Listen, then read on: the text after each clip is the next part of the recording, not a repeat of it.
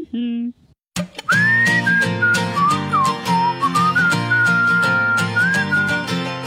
When your car is broken too, there's only one thing you wanna do. Open your mouth and let it spew. But I am telling you, stay positive.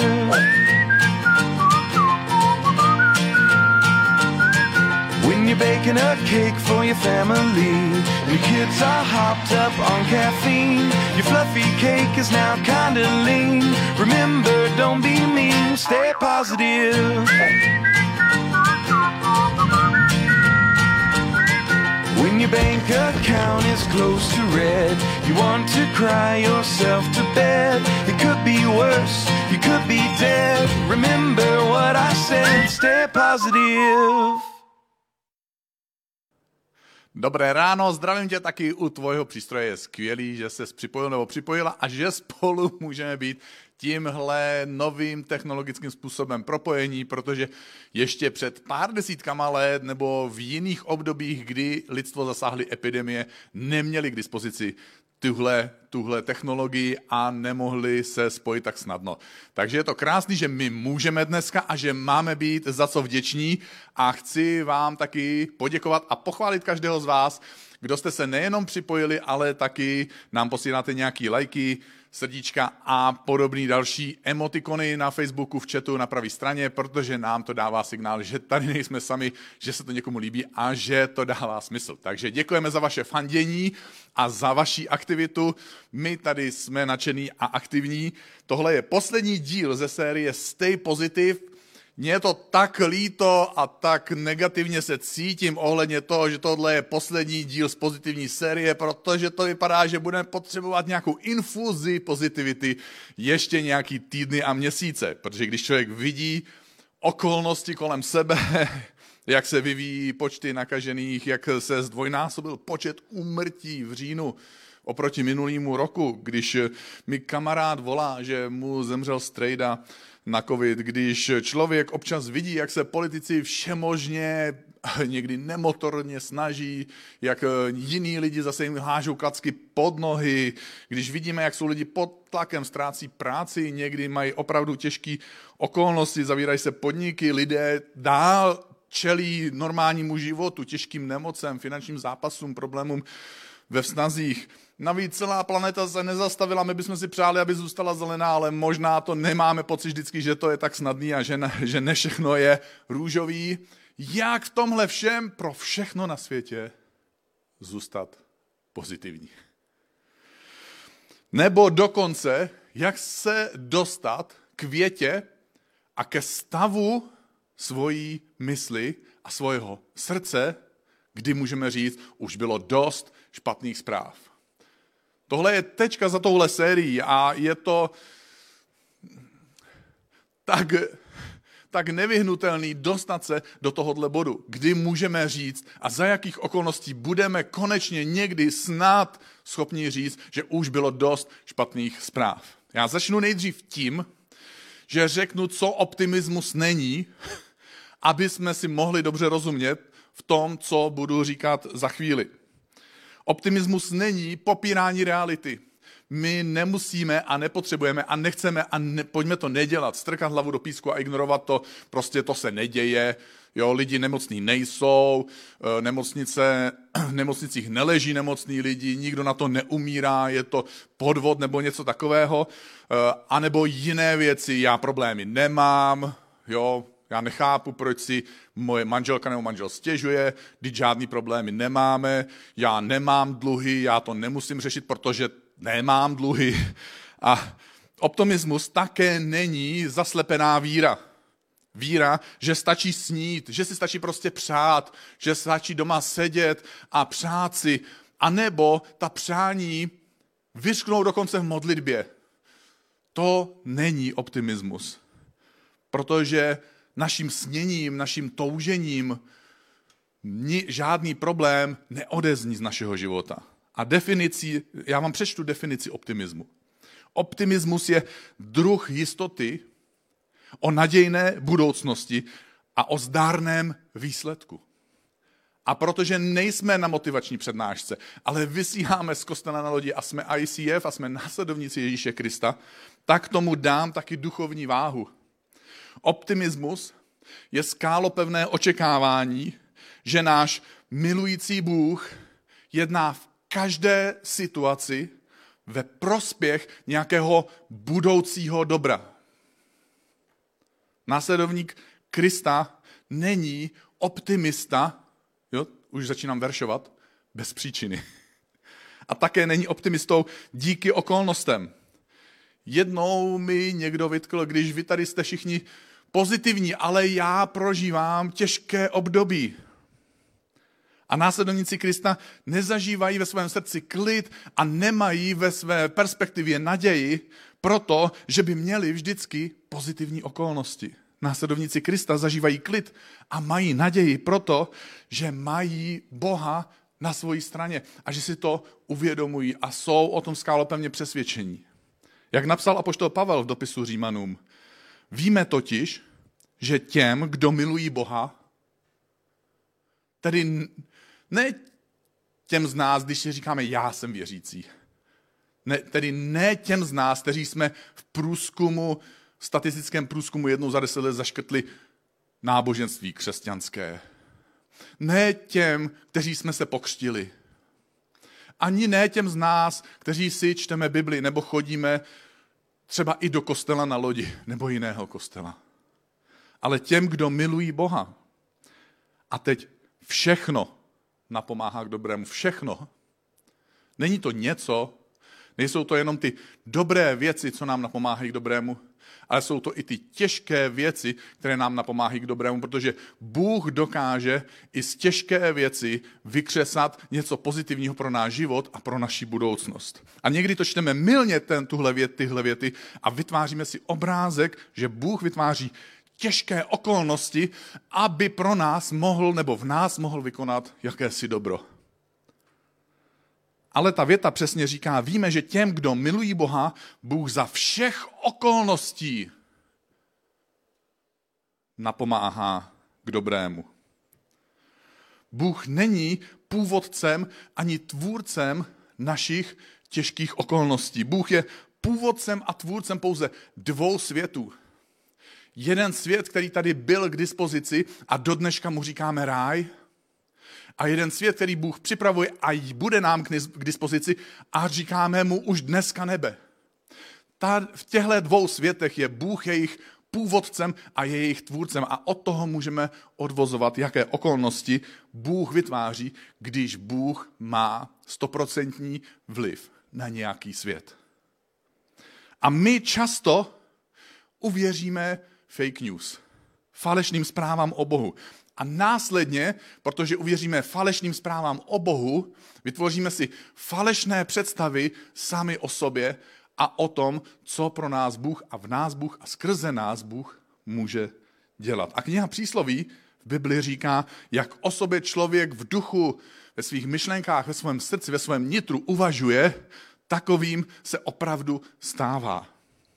Jinými slovy tedy říká, že co pohltí tvoje myšlenky, ovládne tvůj život. Když dovolíš, aby tvoje myšlenky pohltily negativní zprávy a negativní okolnosti, pak i když zažiješ něco pozitivního, vyložíš si to negativně.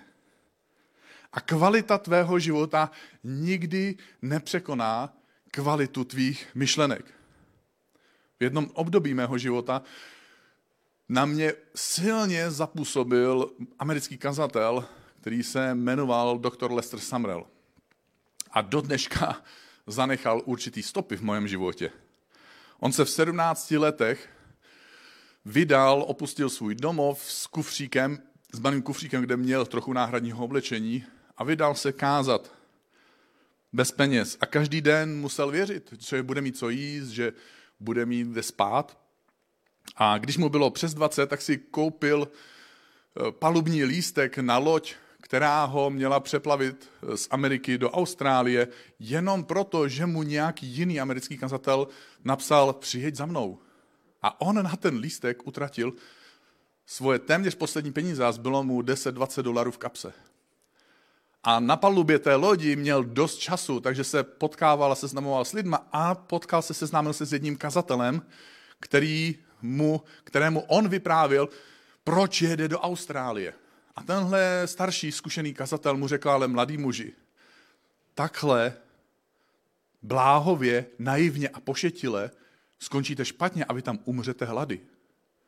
A tenhle mladý, 20-letý, drzý doktor Samrel, tehdy ještě nedoktor, mu řekl, pokud by se náhodou stalo to, co jste právě teď řekli, dávám vám právo mluvit na mojem pohřbu a dávám vám právo vyrít na můj pohřební kámen větu, zde leží mladý muž, který naivně věřil, že Bůh se o něj postará.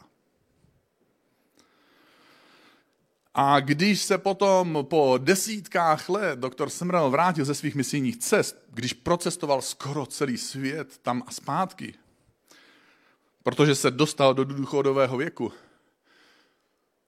tak se nestal důchodcem, ale založil církev. A ta brzy vyrostla na několik set nebo několik tisíc lidí i a potřebovali budovu. Jenže starosta města jim nechtěl dovolit, aby si budovu postavili na pozemku, který si koupili. Takže opakovaně chodil toho starostu navštěvovat a pokaždé, když šel na radnici, tak přemluvil všechny členy svého sboru, aby dorazili před vchod radnice spolu s transparentama. A chodil tam tak dlouho, až starosta pochopil, že tenhle starý pán, který mu každý týden chodí do jeho kanceláře, má jednu špatnou vlastnost. A to je, že se prostě neumí vzdát. A že jeden z nich bude muset ustoupit a že ten starý pán to nikdy nebude. Jedno z hesel, kterým žil doktor Samuel a který mě hodně ovlivnil, zní Feed your faith and starve your doubts. Nasyť svoji víru a vyhladov své pochybnosti.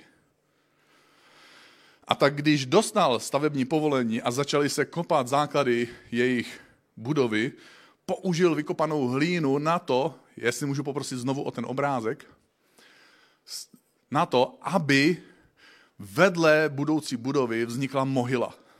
A na té mohyle nechal postavit billboard a na ten billboard nechal vylepit tenhle plagát. Nasyť svoji víru a vyhladov své pochybnosti.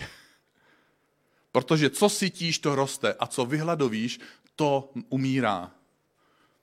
A on už desítky let nežije ale budova tam stojí dál a v budově se dodnes schází následovníci Ježíše Krista. Mám tady taky dva obrázky, jak vypadá zvenku a jak vypadá potom zevnitř, protože je tak velká, že na té fotce vypadala malinká, takže jsem dal fotku i zevnitř, aby bylo vidět, že to je budova, že to je aréna pro několik tisíc lidí. A tím se dostávám k tomu, jak my se můžeme přehoupnout do stavu, kdy zažíváme klid a naději, kdy máme pevnou důvěru. Albert Einstein kdysi řekl, že definice šílenství je dělat věci stále stejným způsobem a očekávat jiné výsledky. Je to geniální myšlenka, i kdyby náhodou nebyla od tohohle génia, tak všichni chápeme, že je platná. A apoštol Pavel v dnes již citovaném dopisu Římanům napsal, Nenechte se formovat tímto světem, raději se nechte proměňovat obnovou své mysli, abyste dokázali poznat, co je boží vůle, co je dobré, náležité a dokonalé. Negativní stavy naší mysli vznikají díky tomu, že jsme informacemi a okolnostmi, to znamená tímto světem, formováni. A abychom to změnili, musíme dělat to, co nám apoštol Pavel radí máme se nechat proměňovat obnovou svojí mysli. A změna není změna, dokud se nic nezměnilo. A budu pokračovat slovy apoštola Pavla z dalšího jeho dopisu. S posvátnou úctou uvádějte svoji spásu ve skutek. Bůh sám totiž ve vás působí. Abyste nejen chtěli, to nás čeká teďka na nový rok, my budeme toho chtít tolik, fitness centra se zaplní na tři týdny. Ale v něčem Bůh v nás, sám Bůh v nás působí, aby jsme nejen chtěli, ale i dělali, co se jemu líbí. Je možné žít ve stavu, kdy my nejenom chceme, ale také děláme to, co se Bohu líbí. A je to Bůh, kdo nám v tom pomáhá, kdo to v nás působí. A všechno dělejte bez reptání a dohadování. Wow, já nevím, asi člověk bude se vypnout Facebook a přestat číst noviny. Nebo nevím. Abyste byli neskažení a nevinní, jako neposkvrněné boží děti. Já nevím, apoštol Pavel žil ve 20. století a komentuje, 21. století a komentuje současnou situaci. Jako neposkvrněné boží děti uprostřed, dobře, pokřiveného, zvráceného pokolení, ve kterém záříte jako světlo světa. Protože i my, věřící, můžeme být a jsme formováni tímto světem. My nejsme imunní a zapomínáme na to nejdůležitější, co se nám stalo a co máme, nebo lépe řečeno, koho my máme. V Biblii jsou hned čtyři knihy, které se jmenují Evangelium. A to slovo evangelium je řecké slovo a znamená dobrá zpráva. Čtyři knihy v Bibli, které se jmenují dobrá zpráva. Vypadá to, že někdy se i nám, křesťanům, stane, že jsme tohle přehlédli a jsme smutní, zdeptaní, ovlivnění tímto světem. Je to pozitivní zpráva, není to tak trochu pozitivní. Nemenuje se to tak trochu dobrá zpráva. Nebo jednou to bude dobrá zpráva, nebo kdysi to byla dobrá zpráva. Ne, teď je to dobrá zpráva. Stále je to dobrá zpráva. Není to tak trochu poloplná, tak trochu poloprázdná, tak trochu pozitivní a tak trochu negativní. Není to zpráva o sklenici poloplné a poloprázdné. Je to zpráva o příchodu Ježíše Krista. Bůh přišel, aby byl a stále je mezi námi. Ta zpráva mi změnila život před 32 lety, když mě bylo 17 matematici. Trrr, výborně, za jedna většina z vás. Sice jsem byl, můj život se obrátil z hůru nohama a já jsem dál zůstal zamindrákovaný 17-letý kluk, že nemám holku, že nejsem žádný model, což se zlepšilo, je to dobrý. Děkuju za ten smích a podporu. A že to teda tím pádem asi ani tak i s tím Ježíšem nebude snadný. Navíc teď jako věřící já jsem měl nové nároky. Já jsem chtěl holku, která bude uchvácená ve svém srdci Ježíšem, tak jako jsem byl já. Takže to byla významná redukce potenciálních přítelkyň, to už jich moc nezbylo. Ale byl jsem nadšený. Takže je tu naděje. Kurde, já jsem to zvládnul. Já jsem žena jeho čtyři děti, já jsem to potvrdil. A je tu konec špatných zpráv. A tohle není ta nejdůležitější zpráva, jakože já jsem se oženil, mám čtyři děti. Ale protože na světě je dobrá zpráva. A teď je skutečně otázka. Ať už si od Boha daleko a díváš se dneska ráno a říkáš si, tak to nechápu teďka, co jsem si to zapnul. Nebo si myslel, si myslel, že jsi následovník Krista, možná dokonce i roky. A otázka je, co uděláš s touhle dobrou zprávou. Mám tady pro tebe příběh Apoštola Pavla, kterého jsem dneska párkrát citoval. A je to příběh jeho přátel, kteří s ním putovali pěšky, často na lodích a různým způsobem, ale dost pomalým způsobem, ve snaze roznášet dobrou zprávu o Ježíši. A já když budu číst ten příběh, tak já ho přečtu za jeden a půl minuty možná, ale protože chodili pěšky a protože zmiňují různá království, která měla velikost České republiky, tak když on řekl, šli jsme, tak to nebylo jako, že já jdu z domova do Alberta, jsem tam za sedm minut. Takže čtu, procestovali Frígii a Galácii.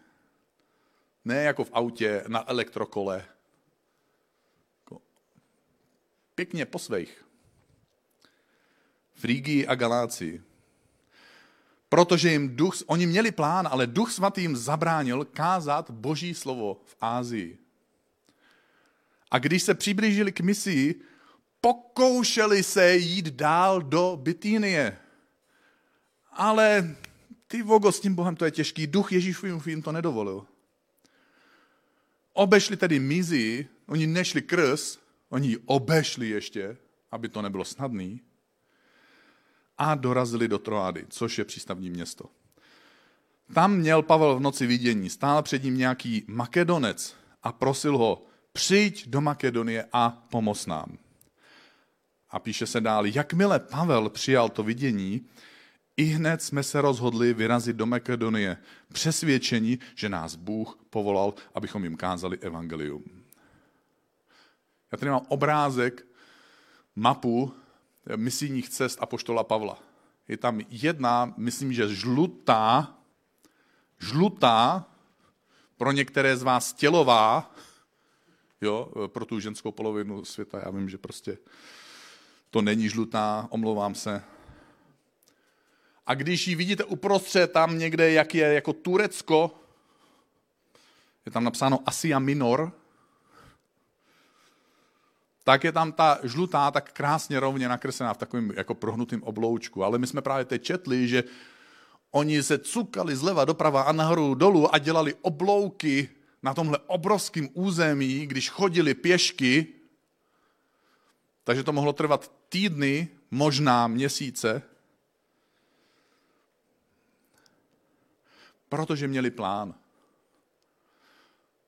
Protože měli cíl. Protože měli touhu a chtěli poslat to, co zažili ve svém životě, chtěli to poslat lidem v celém světě. Chtěli jim to donést i za cenu toho, že jim to donesou na vlastních nohách. Ale duch Ježíšův jim zabránil, Ježíš Kristus jim nedovolil. Takže něco nakonec obloukem obcházeli, až se dostali do Troády. To nebyla přímá cesta. Já chodím v ICF na, na, na jednu small group a tam si po přečtení příběhu z Bible pokládáme tři otázky. Co nám tento příběh ukazuje o lidech, co nám tento příběh ukazuje o Bohu a co by tenhle příběh mohl znamenat pro nás. Co bychom s tímhle příběhem mohli udělat my. A při jedné takové small group jsme si četli právě tento příběh o turecké části Pavlovy cesty. Tento příběh nám o lidech ukazuje, že my máme plány. A to je v pořádku, že máme plány. Někam bychom rádi došli. Ale nevždy je nám to dopřáno, to, co my si předem naplánujeme. Zrovna se mnou dělali rozhovor v rádiu pro novoroční pořad o plánech, cílech, protože se blíží nový rok, takže brzo se to bude vysílat ale pak jsme frustrovaní ze svých plánů, protože zjistíme, že nám nestačí jen ten obyčejný sen, že nám nestačí jenom snít. A že někdy musíme hodně věcí vyzkoušet, aby jsme byli dostatečně frustrovaní, aby jsme byli ochotní se chytnout toho, co nám Bůh chce říct. O nás lidech nám to ukazuje, že Bůh si umí najít způsob, jak nás dostat na místo, kde už jsme dostatečně frustrovaní z našich plánů.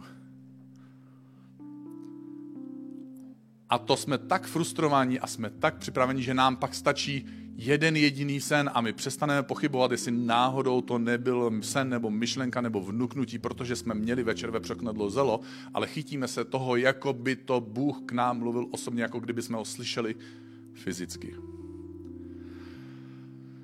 A co bychom tedy my s tím mohli dělat? Můžeme udělat to, co udělali kamarádi a poštola Pavla právě v tomhle příběhu. A můžu to znovu přečíst. Jakmile Pavel přijal to vidění, založili jsme diskuzní skupinu.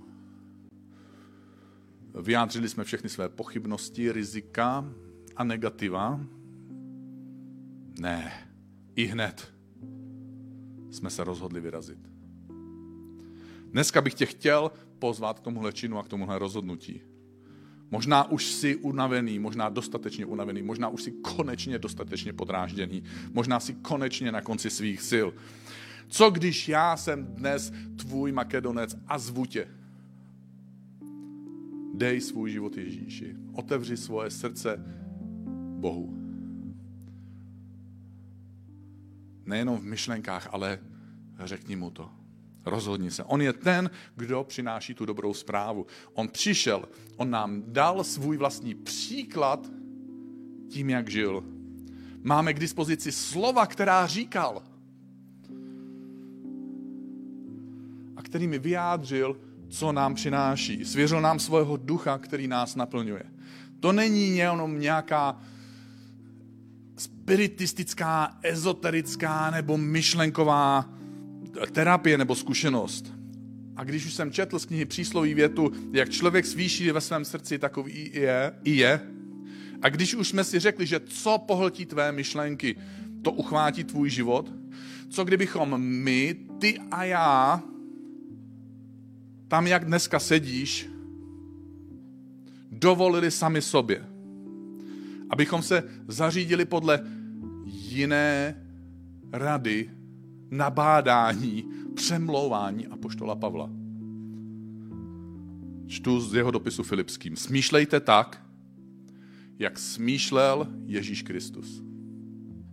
Smýšlejte tak, jak smýšlel Ježíš Kristus. Protože co pohltí tvé myšlenky, to ovládne tvůj život. Co, co kdyby Ježíš, jeho příklad, jeho myšlenky, jeho slova, jeho duch pohltili tvoje myšlenky a jeho láska by ovládla tvůj život. To by byl konec špatných zpráv. Konec špatných zpráv uprostřed tvých skutečných a někdy těžkých okolností. Konec špatných zpráv uprostřed všech negativních informací, které se na nás valí. Konec špatných zpráv uprostřed skutečných a zdrcujících okolností někdy. Uprostřed zmatku, bolesti, nejistot a bojů. Konec špatných zpráv, protože Ježíš přišel. Ježíš je tady. Ježíš je s tebou právě tam, kde teď seš. A příští neděli já se tak moc těším na, na vánoční celebration, kterou pro drtivou většinu z nás budeme mít online. Protože budu mluvit o Ježíši, který přišel nenápadně, jako šepot, like a whisper. A je tak snadné pro nás ho přeslechnout. A možná, že teď je ten okamžik, kdyby se rád modlil. Určitě je to okamžik, kdybych se já rád s tebou a za tebe modlil. Takže jestli chceš, tak ťukni tady na nějaký like dole, ať vím, že jsi s náma. A pojďme se zastavit na chvíli. Pojďme udělat to, co děláme při modlitbě. Každý děláme něco jiného. Někdo začne chodit, někdo se zastaví, někdo si stoupne, někdo si sedne, někdo zvedne ruce, někdo sepne ruce, někdo si klekne. Udělej cokoliv chceš, ale pojďme říct Bohu svoje modlitby. Bože, dneska ti chceme otevřít svoje nitro a srdce. My slyšíme tu dobrou zprávu, že jsi přišel. My slyšíme tu dobrou zprávu, že jsi odstranil překážky mezi námi a Bohem a že nás od něj nic nedělí. My slyšíme dobrou zprávu, že tě můžeme následovat, a že můžeš naplnit náš život a že se můžeš stát spolujezdcem v našem životě a že se dokonce můžeš stát řidičem v našem životě. A Ježíši chceme udělat to, co udělali kamarádi Apoštola Pavla. Ve chvíli, kdy slyšeli tuhle příležitost, i hned se vydali na cestu. Ježíši právě teď uprostřed našich okolností, uprostřed informací, které se na nás valí, uprostřed reality, která stále dál existuje.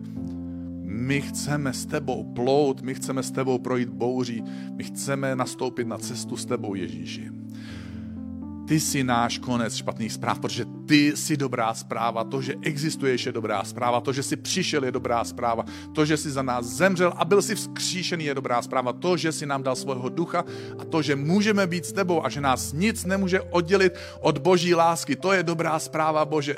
A my chceme zažít tvoji dobrou zprávu ve svém vlastním životě uprostřed našich okolností, uprostřed našich rozbouřených myslí ty jsi naše kotva naděje, ty jsi světlo na konci tunelu a ty jsi ten, kdo říká, pojďte ke mně všichni, kteří jsou obtěžkaní svými břemeny a dejte na, na mě svoje břemena.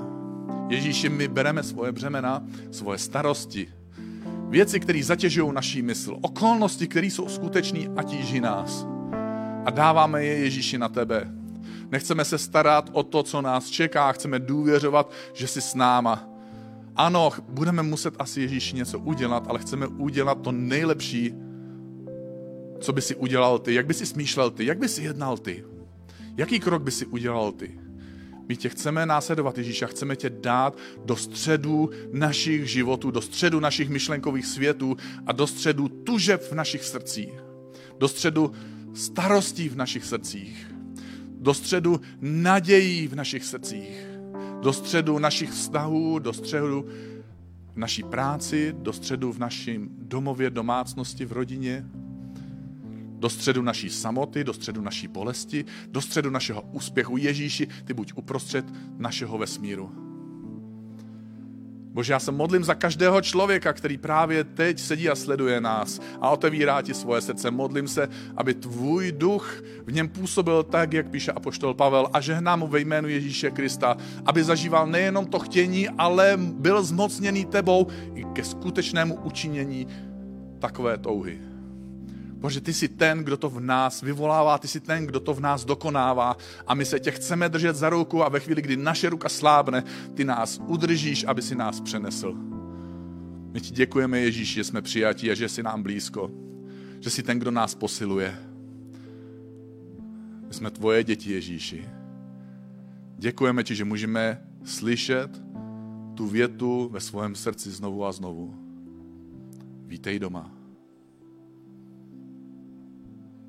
Amen.